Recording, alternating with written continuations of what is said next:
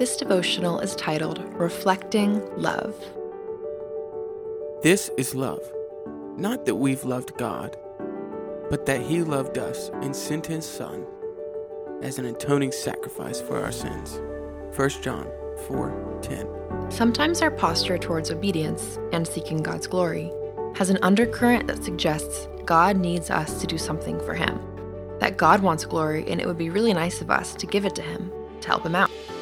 This verse makes it clear that we are not the source of love. It is not within us to first bestow love upon God. Rather, the beginning of love is that God loved us before we had or could do anything for Him. He loved us while we were still sinners and atoned for our sins through the death of His Son. We cannot fulfill a need God has because God has no needs. He is all sufficient. God desires our love but does not in any way need our love. Why then does God command us to love him? A couple verses later, 1 John 12, verse 4 says this If we love one another, God abides in us, and his love has been perfected in us.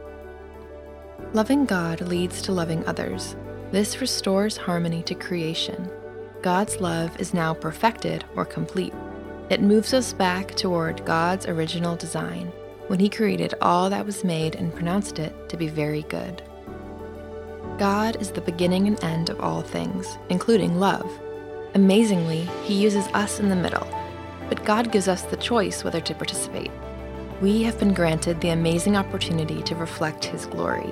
When we love others through small steps of faith, we restore His creation in small bits to its original harmonious reality. When we love others in the same manner as we love ourselves, we reflect the way God loves us. We are, thankfully, objects of God's love. When we love others, it is our great privilege to also be conduits of His love.